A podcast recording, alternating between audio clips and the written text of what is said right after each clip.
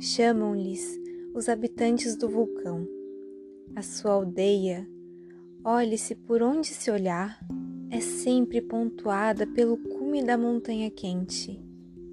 Quando lhes perguntam se preferem o cone quieto ou em erupção, costumam decidir-se pela erupção.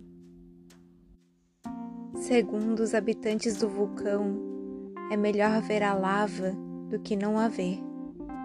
Eles sabem que o magma, os gases e as poeiras estão sempre ali. Como a lava viva e escorregadia, podem pelo menos escolher por onde caminhar, onde estender a roupa, sobre que pedra sentar-se de manhã a tomar café.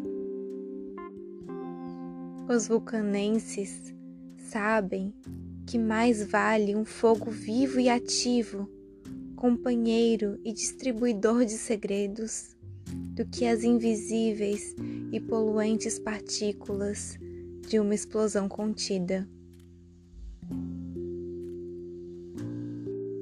Trecho do livro Flecha, de Matilde Campilho.